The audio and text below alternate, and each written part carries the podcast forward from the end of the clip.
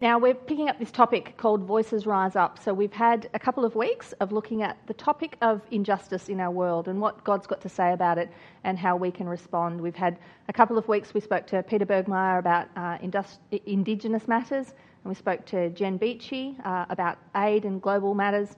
And this morning, I've got with me Susan Campbell. So welcome, Susan. Hi, welcome. Great to have you with us. Yep. You've been around NCR for a couple of years now, and you've been around an organisation called Global Interaction for a long time, like 16 years or something like that. Yep. And they're the Baptist mission arm in Victoria, Australia. Yep. So we wanted to get you in and have a chat with you about this topic of injustice. But tell us what's your particular interest in the broad injustices around the world, and what's your particular bent on that? Sure. I guess we, in this theme of injustice, we were talking about the injustice of resources, and I think we all know a bit about the injustice of financial resources around the world. I read in The Age the other week that in 2018, 26 billionaires owned as much as more than half of the planet's population.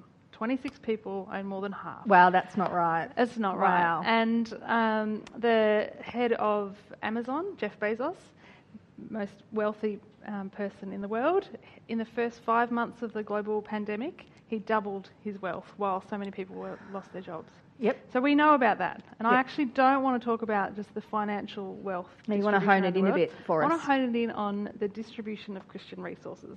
So we have these jars here to represent the statistics around the world. We love statistics at the moment. COVID numbers, US election. Yep, we're all about graphs and curves and some more statistics.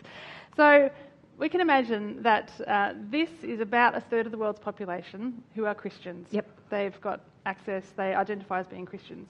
This third of the world are not Christians, but they do have access. Yep. There's people around them that are Christians, there's churches around, they might have a Bible in their language. And this third of the world, we call them least reached. I don't love that term, but they basically don't have access to the gospel. Mostly, it's about 3 billion people, 7,000 people groups. Now, so we're talking about the distribution of Christian resource. Yep. And this is the distribution of Christian resource. 100 Tim Tams. I think the tech guys are really happy here because after this, 100 Tim Tams, we're going to eat them up in a little while. So imagine this is 1% of Christian resources, not just pastors, mission workers, Bibles, Christian schools, theological education. Percentages of the Christian resources going to the third of the world that is Christian compared to those that have no access. Are we stopping yet? No, we're going to keep going. Really? So this is one in there. One. Yep, for now. One handful? No, just one. Just one. We can keep going here. So this is the people who have... Not Christian, but they've got access to some understanding of Christian or connection with. Yep. So just one? You can go two now. Yep. Two. Yep. And we're just going to keep going here. So that represents 2% of the entire... They're falling off the edge. Yep, they're falling off the edge. Are we still going? We're still going. We can keep going. We'll just sort of balance them. Okay. We can keep going here. Wow. Shall we just pile them up down the front? We can pile them up. Wow. So that all belongs in that jar. That's all belongs in that jar. Now this last percent... Well, there's nothing in this. Break it in half. Currently, less than 1% of all the world's Christian resources are working among the least reached. So people who don't know anything about Jesus at all. No access. Less than 3% are working with those who are not Christian but have access, and 97% are distributed to those who are already Christian. That's an injustice. I get it. I totally get it. Yep. So the injustice of the dispersal of Christian resource across the world. Yep. Why is this personal to you? I don't really know why, but I do remember when I first saw their statistics. It was about 20 years ago. You know those times where people say, do you remember when the Twin Towers fell? Or do you remember when Black Saturday happened? I remember when I first encountered this. It was very unremarkable. I was sitting in front of a computer screen. But I remember the feeling in my gut, that's not right, that's not fair, I can't believe it. I had tears in my eyes. I just was like wanting to tell the world, this is not right. Yeah. Because I had experienced the sweetness of this. I was a pastor's kid. I grew up with Bibles on my shelf. Bible studies, leaders. Hours of sermons. I've been on camps. Most of my friends were were Christian or had access, had, you know, new worship songs or new Bible verses. So I had experienced this. So this injustice kind of hit me. And I guess my sense of mission is not sort of forcing it on people or you know, making people being aggressive, anything like that, but just giving them a chance to hear. They can take it or leave it, but just the opportunity or the chance to hear is what kind of had, you know, drew my heart. Mm-hmm. So that was a long time ago, but there have been moments in time over the time where that kind of flame has been flickered or ignited. It's quite specific. It's an injustice in your gut, isn't it? Yeah. Yep. So there's a few moments. I'll just tell you a couple of them. One, I moved from Sydney, where I grew up, and I was teaching in Canberra, my first year of teaching. And I was working at a school. Most people think of Canberra as, you know, neat roundabouts and diplomats' kids. Yep.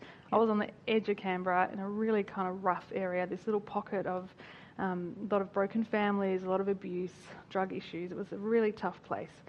And I was there, my first teaching job, and I was the only Christian teacher in the school, and there was only one Christian family. And I remember just one moment sitting in the staff room, feeling overwhelmed by the need of this school. And it was exacerbated, my feeling of aloneness was exacerbated, because I knew that just 5k's up the road, there was this Christian school where every single teacher was a Christian. And I just felt, I just want one. Imagine if one or two could come here with me and pray for these kids in my class. The Christian family in the school, the mum of that family was a lady named Cheryl. And she had twins that I taught in my grade 1 class. This beautiful lady, like a gun parent. She was the one that would, you know, leave flowers on the teachers' desks, wait with the kids after school. His parents had forgotten to pick her up. Just encouraging, lovely, ran a little kind of group. Just a beautiful mum. And one day her kids were doing it tough. Just the school environment was in a really difficult place. And I just said to her, Cheryl, why don't you just go and enrol your kids up the road? They don't have to deal with this stuff. And she said, I know it's cliched, but salt isn't any good in the salt shaker. Mm. And that was that moment of me going, yeah. She was there on purpose. Yeah. And I do not want to make a comment about Christian schools or not. It was just one experience of my story of feeling that injustice. Mm. Mm.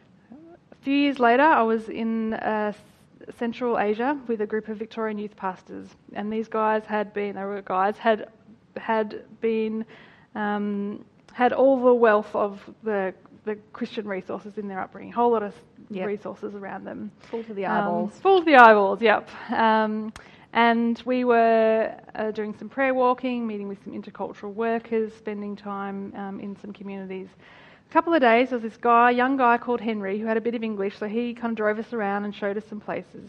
And I remember one afternoon, he said, let's go up. We had a bit of time to kill, so he said, let's go up this mountain. And we climbed, scrambled up, and we were just joking, mucking around, you know, Aussie people carrying on. And we got to the top of this mountain and we stopped. And he said, let's just sit here for a moment. And it was one of those literally mountaintop, beautiful moments. Mm. We could hear the call to prayer from the mosque in the village. I'd see the beautiful mountains and the rivers, and it was just like, wow, you know, when you sense that, the spirit and this awe of God's creation. Mm. And this guy, Henry, started to sing. And we're like, this is, you know, a bit strange. Not many, you know, Aussie blokes would just start their singing. We couldn't understand what he was saying. But he started to sing, and he paused and said, it's the words I'm saying is a worship song. I'm glorifying God. And the spirit moved in us, and people were in tears and just emotional and just kind of joined with his spirit, you know, deep calls to deep, joined in his spirit in prayer. And over some time, we asked Henry, what do you want us to pray for you about as we were leaving? And we did know that Henry, because of his faith, in his community, if his parents and his uncles and his community found out that he was a Christian, he would be killed. Yeah. But he did not pray for protection for his life. He asked us to pray that someone else would be singing his song that he wrote in his language in heaven. He said, when all the tribes and tongues and people and nations are coming together to worship God, he said, may there be someone else singing my song.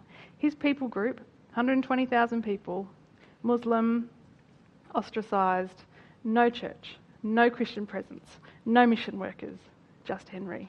Wow. So that was his prayer. Mm. Yep. I just want to grab a Tim Tam, and it is an injustice. Mm. It's not right.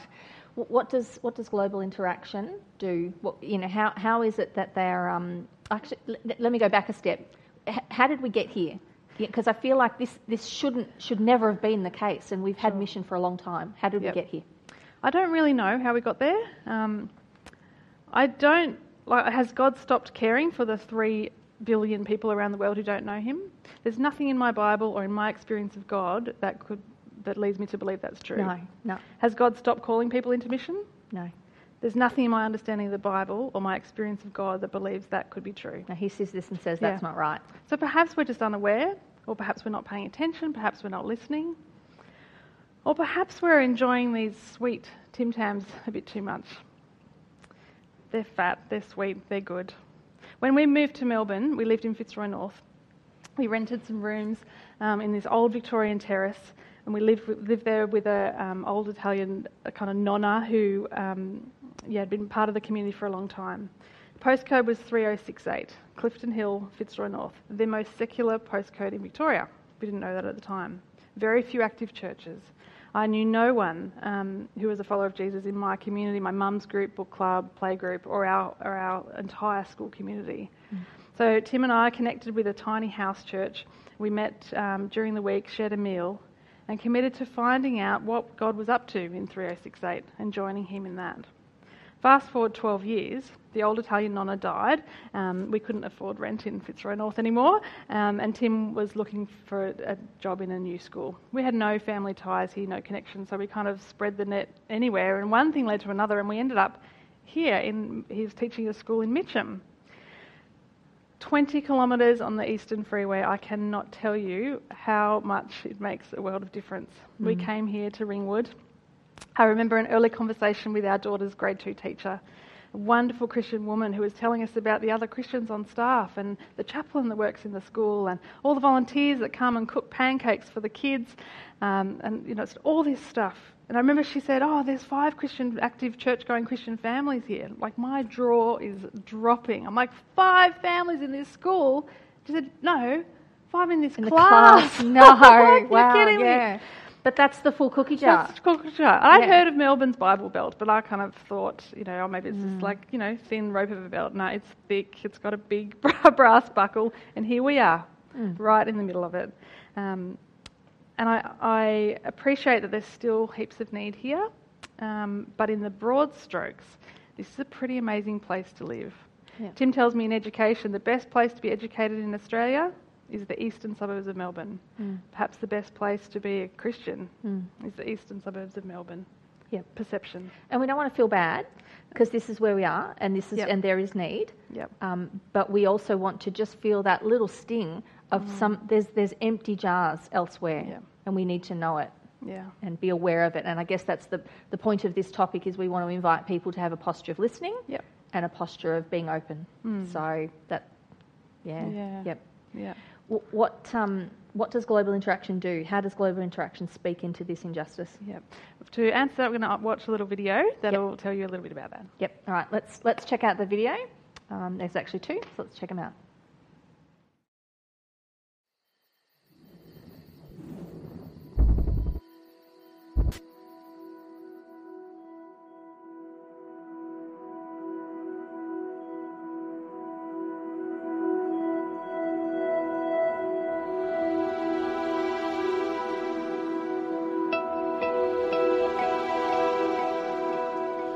Jesus told his first wave of followers that they were to go into all the world and make disciples. Could they possibly have conceived of how far that would take them, and indeed future followers of Jesus? I mean, could they have even imagined what the very edges of the Roman Empire were like, let alone daring to believe that future Christians would take this disciple-making project to the top of Scandinavia, to the tip of Argentina, further west than the Atlantic, further east than here in Cambodia? And yet, by the power and vision of this one man, the truth that our God reigns through Jesus the Saviour has been announced and demonstrated right around the planet. It has liberated and set free millions upon millions of people throughout history. It is a relentless and unstoppable global movement. And yet that movement, launched by Jesus' words to his first followers, have resulted in 1/3 of the population of this planet identifying themselves as Christians. And last year, the population of the planet reached 7 billion people, so we're talking about a lot of Christians. But what about the rest?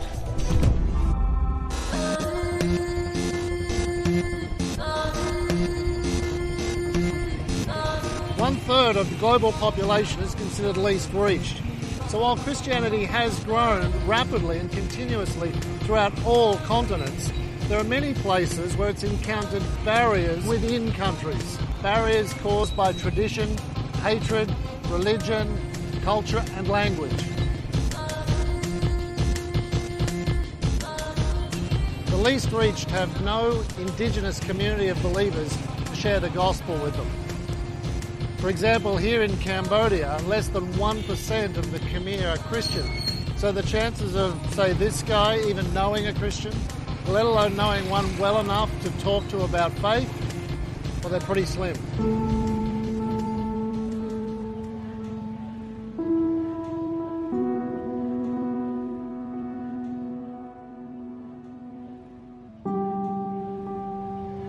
Many people in these communities can go from birth to death without ever having an opportunity to hear the gospel in a way that makes sense to them.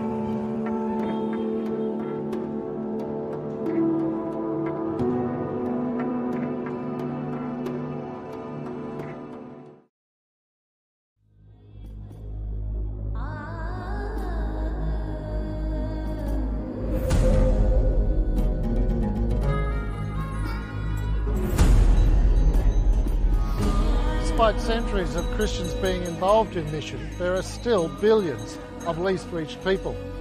It's not easy. It's going to take time. It's going to take creativity and innovation. It's going to take a bit of give on our part to address the imbalance between Christians and workers distributed to the West and those to the least reached.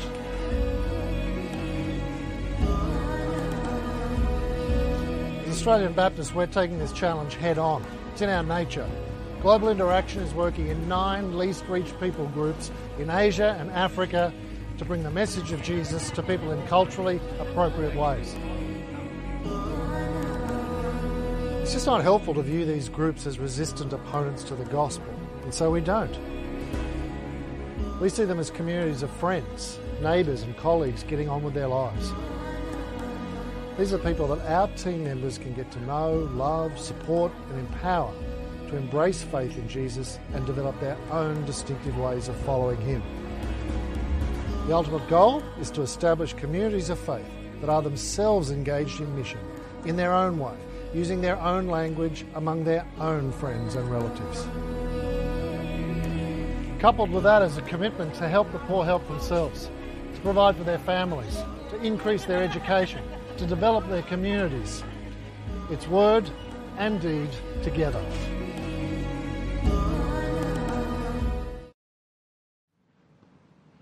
That's great to hear about those. There's actually other videos in that video series, isn't there? Yep, there's a whole series with some discussion guides and a whole lot of stuff. If anyone wants to access that, they can look on the website, Global Interaction. So you can find those videos just on YouTube by looking up Global Interaction, and I think they're called Move, but they could go to the Global Interaction website to pick up the guides that go with it. Yeah. Yeah, good. That might be something good for people to do. Susan, tell us, you know, in your years of working in this field and actually trying to address this injustice, what have you learned? What have you learned along the way? What have you learned about yourself, about God, others? I guess the key thing that I've learned is guilt and rage and finger-pointing and judgment and anger are not great motivators. We don't want to send angry people away. There is that sting that you talked about that does kind of hold part of that motivation, but it needs to be really balanced with an appreciation of what we have, a love for Jesus, a love for sharing God's message, a love for culture, for community, a love for other people. There might be that kind of rage there, but it's going to be overwhelmed or in the midst of this sense of love. I've also learned that having an attitude of scarcity is also not a great motivator. This looks kind of scarce at the moment, and it is, but there is enough to go around. You know, God's not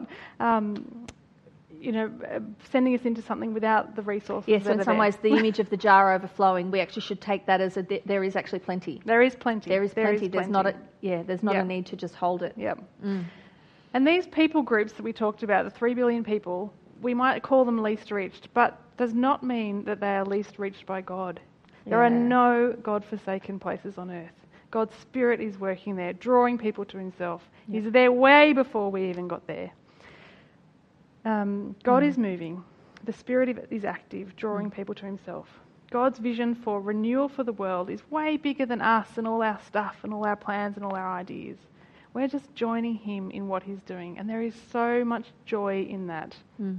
I did say before, maybe the best place to be a Christian is the eastern suburbs of Melbourne.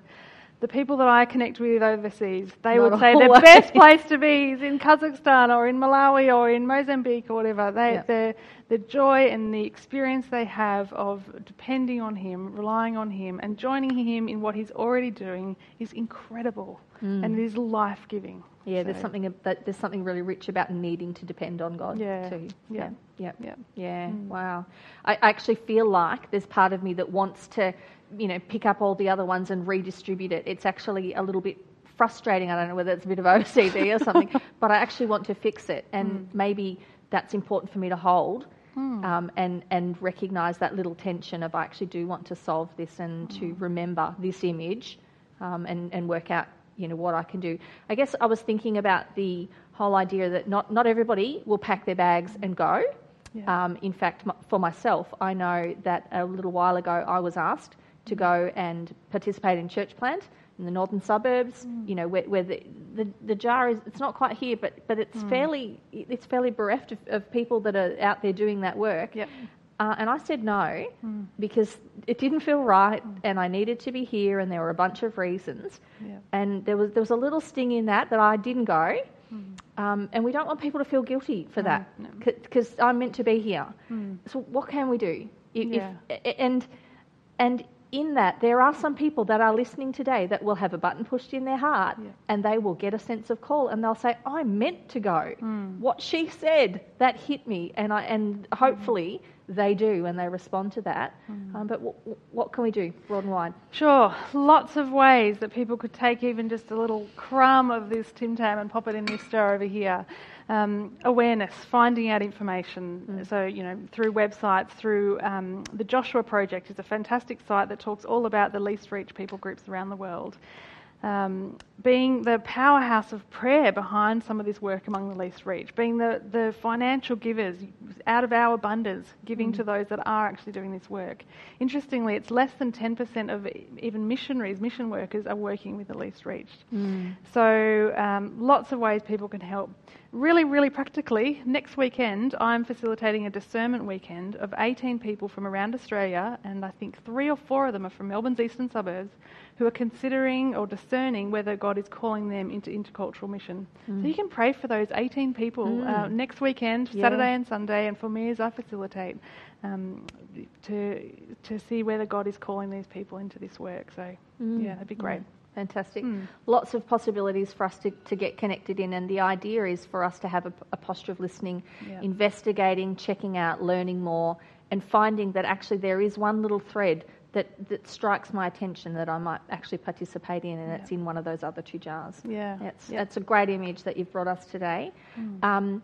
We've actually got a video of a couple who were a part of New Community some time ago, Ryan and Susie Smith, and they're actually working with Global Interaction at the moment and planning to pack their bags and head off, aren't they? Yep. Yep.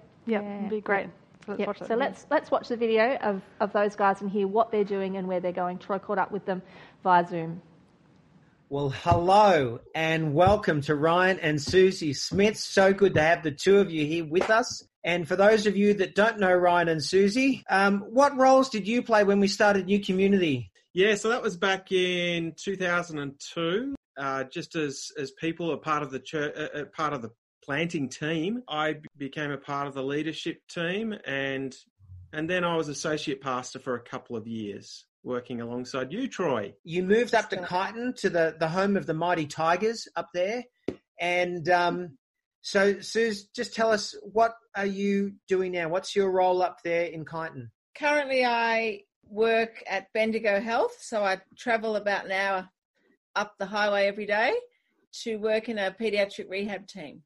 And Ryan, what are you doing right now there in Kyneton? I was working with Global Interaction, the global mission agency for the Baptist movement in Australia, but finished that just as COVID hit in March.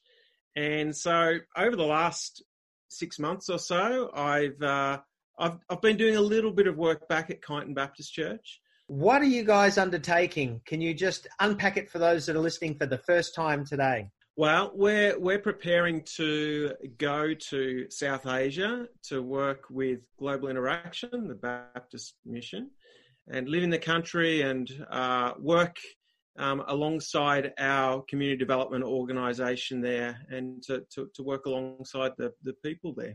There's a community of people who are following Jesus in the country there. Our role will be to go and really journey alongside them, encourage them in their faith as they seek to reach out to people in their own country. Now, we're being sensitive about which country, so we're saying South Asia, and it's a different population. If you were to describe a little bit about the nature of that country, its demographic, what would you say?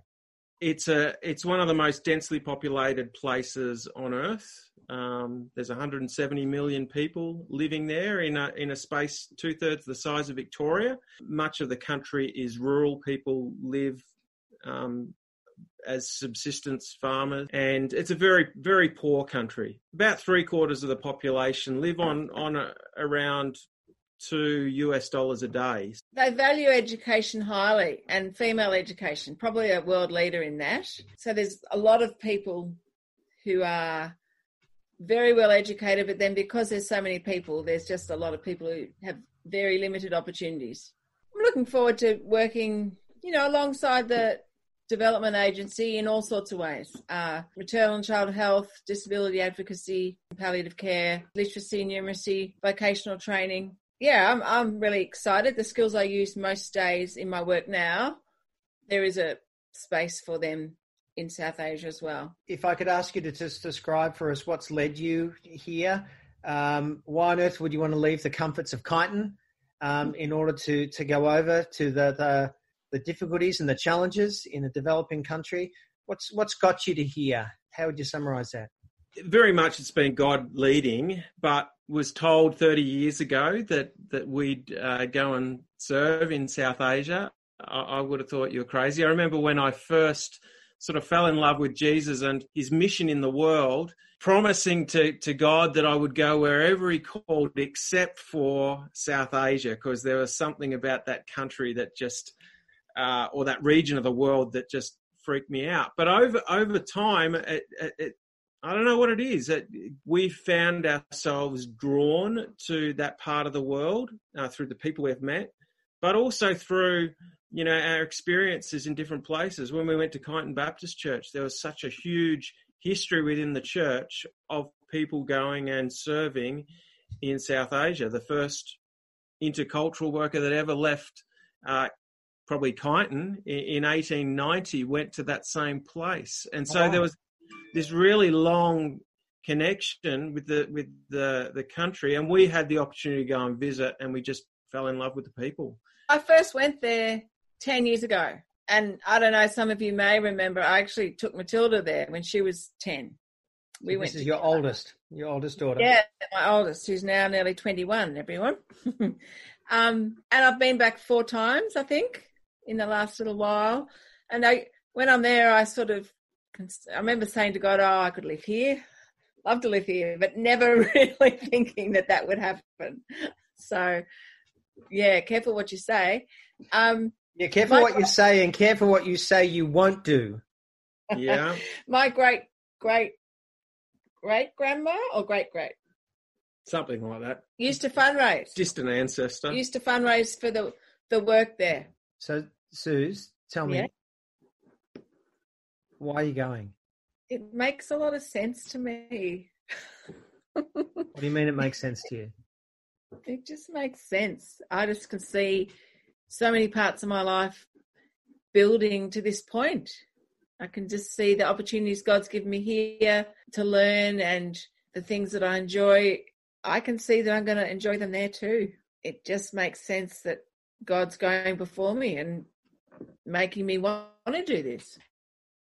We have seen how God has moved us out over different seasons, even from leaving New Community, which was one of the hardest things we had to do, I think. We loved our time at New Community.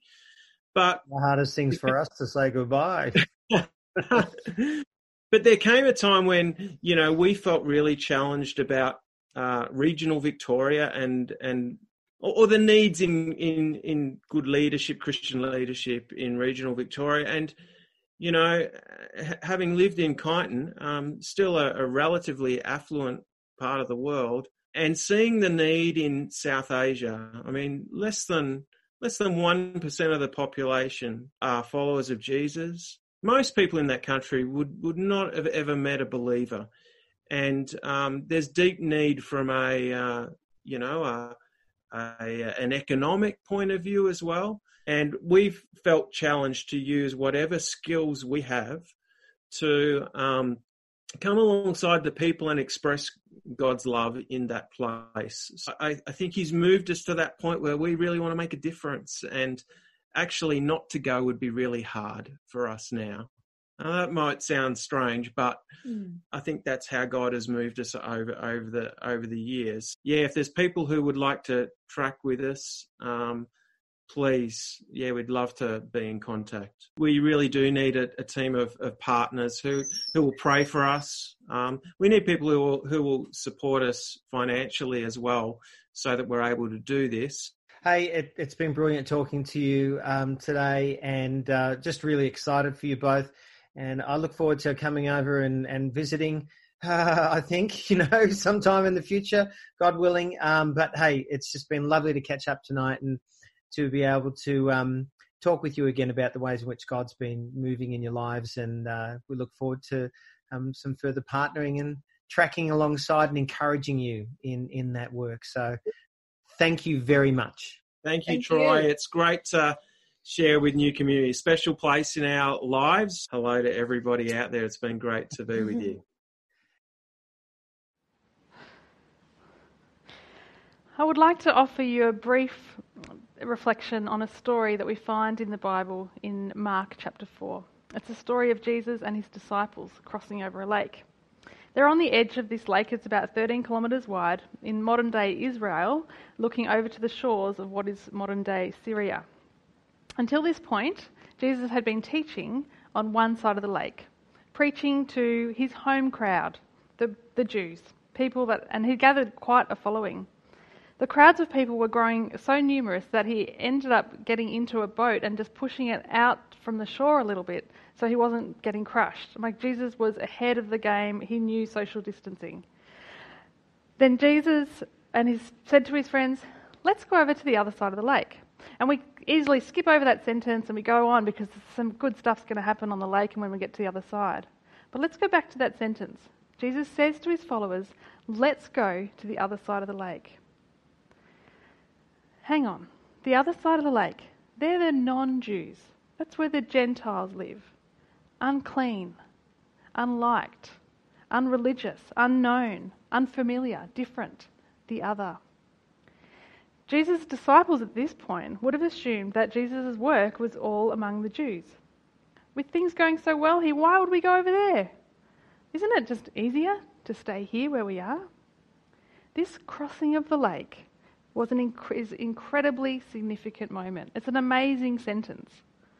This movement of Jesus and his followers crosses geographic, cultural, religious boundaries. Why? To extend the kingdom of God. This trip across the lake was eventful. We read about this big storm that blows up. The disciples are scared for their life. They think they're going to drown. Jesus is asleep in the boat. They wake him up. They have this discussion about their faith. Then Jesus calms the wind and the waves. He stills the storm. Up until that point, the disciples had seen Jesus heal and do some other amazing stuff, but he hadn't had the power over nature before. That's kind of cool. Then we get to the lake, the other side of the lake, and what happens there is even more dramatic. on this side of the lake, there's a man there who has, it says he's demon-possessed, or some serious mental health issues. He has broken the binds on his wrists and on his legs.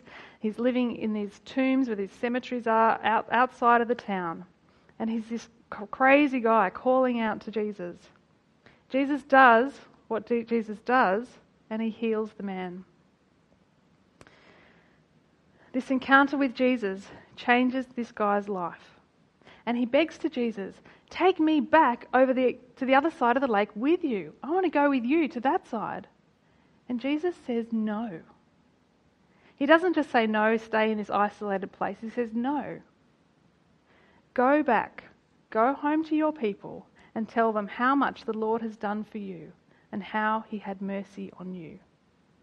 This guy did. He told the people, and we read that the people were amazed. The birth of the church in this region begins here through this really unlikely, fringe-dwelling, unwell man, simply because he had an encounter with Jesus. I love, we see it all throughout the Bible, the people God chooses to use. We read later in Mark that Jesus actually returns to this region. And when he does, there is actually a great hunger from a lot of people to hear more about him and his message. This is the place where the feeding of the 4,000 happens. And in this story, there are 7 baskets of food left over, which people say represent the 7 Gentile nations, a sign that Jesus has come not just for the Jewish people, but for the whole world. Not just for the Jewish people, but for the whole world. This is an extraordinary change that has begun and that is rippling out as a result of making a disciple of Jesus on the other side of the lake. That's significant, but there is another element to this story. The disciples who are watching Jesus and following him, they come across in the boat with him and they go back with him. This story comes right on the heels of Jesus teaching to his followers about the nature of the kingdom of God. He tells them just before this that the kingdom of God is like a mustard seed, a tiny little seed that when it is planted, it grows and grows so even birds can perch in its shade. It's like he's saying, I've done all the talking, now I'm just going to show you. You've heard of my words, now see my actions. He gets into the boat and he goes to the other side of the lake. So these disciples, they travel in the boat with him. They see what happens. I wonder what's going on in them as they're sitting in the boat going back across to their side of the lake. There's this crazy storm. There's this crazy guy. There's this healing. There's 2,000 pigs, this weird story. And they come back, perhaps in the stillness, along the lake with Jesus. Surely they are changed, perhaps just as much as the man who has been healed. Their understanding before that was that Jesus was only to the Jews. Now they're understanding that it's to the Gentiles, it's to the whole world. That God is at work in places that they had thought unclean, beyond what they even thought possible. Their understanding of God and his mission has just exploded and expanded. They've also learned that you don't need to bring a follower of Jesus back into your own culture to make them like you. Insiders within their community, in their language, in their culture, in their traditions, can share and shape and build other followers of Jesus without having to bring them back into their culture. But it first took an outsider, didn't it? It first took an outsider coming to have that first encounter with Jesus. So the crossing of the lake made disciples in 2 directions. First, the man who encountered Jesus for the first time, and then Jesus' followers as they come back with a deeper understanding of what the kingdom of God and what mission is all about. Have you picked up on this link between this injustice of the least reach we talked about before and this crossing of the lake story? Jesus invites his followers, let's go to the other side of the lake. Let's move away from the crowds, the comfort, the abundance, to the other side, where people haven't encountered, where people haven't had the opportunity to hear. Let's go even up the scales. Let's go give people a fair go. Let's go extend the kingdom of God, because that is what following Jesus is all about.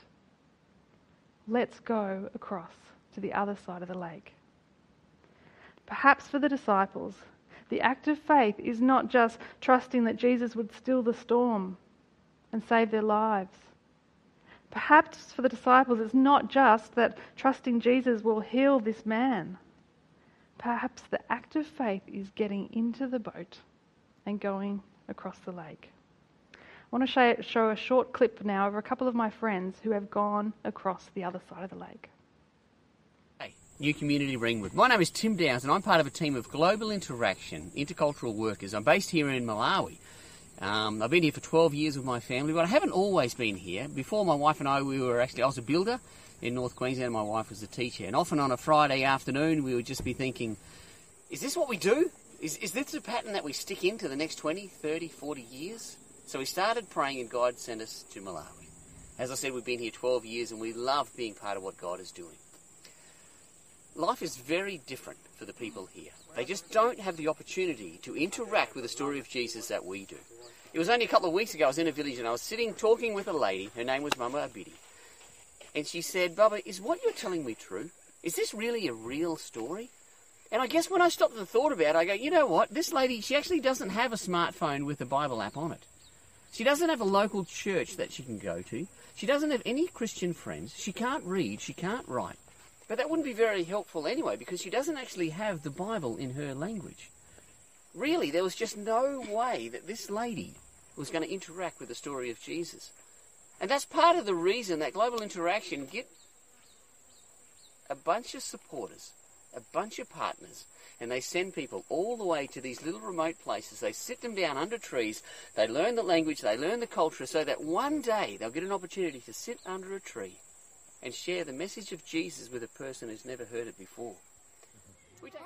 Hi, New Community, Ringwood. I'm Eliza and I live here on the Silk Road with my husband David and our three children. About 10 years ago, we were really struck by the graph that shows how resources are spent around the world and the injustice of the fraction of the resources that are spent in least reach people groups. At the time I was a journalist, David was working for local government. We had two children, soon to have three, just living pretty normal lives. But we were really convicted by the realisation that all the people we were ministering to, be that at playgroup in Wodonga or through music ministry, they all could have met Jesus if they wanted to. They could have found a church, they could have bought the book, they probably had friends or relatives who know him. But here on the Silk Road, that is not the case. And God really spoke to our hearts about the need here. Hi, New Community, Ringwood. I'm Kath and I live here in Mozambique, serving with Global Interaction amongst the Yao people, who are our least reached Muslim people group.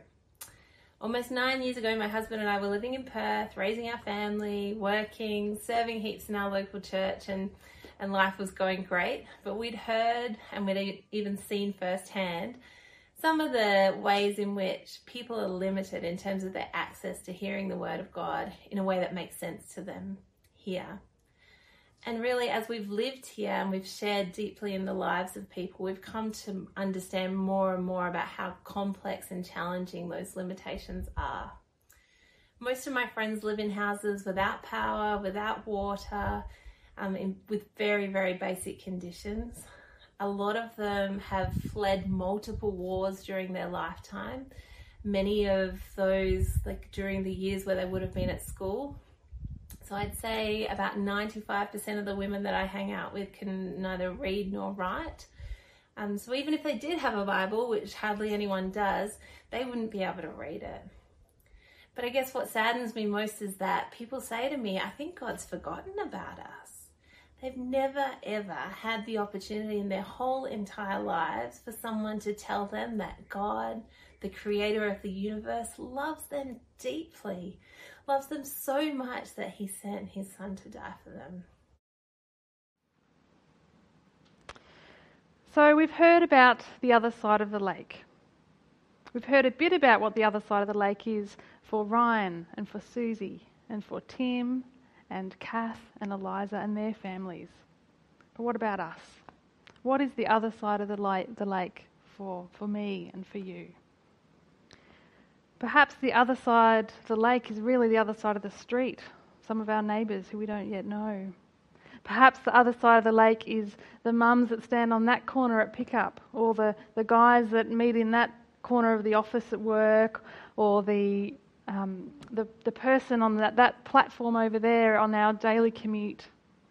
Perhaps the other side of the lake is the inner city, really secular areas of Melbourne, or it's the new developments on the outskirts of our city where there are so few churches, so little access to the gospel.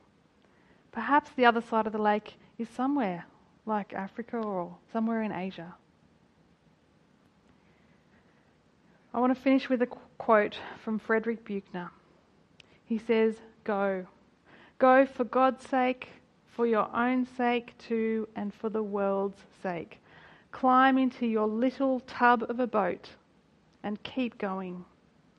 Because Christ sleeps in the deepest selves of all of us. And in whatever way we call on him, as the disciples did in their boat, to come awake within us and to give us courage and to give us hope and to show us each one our way."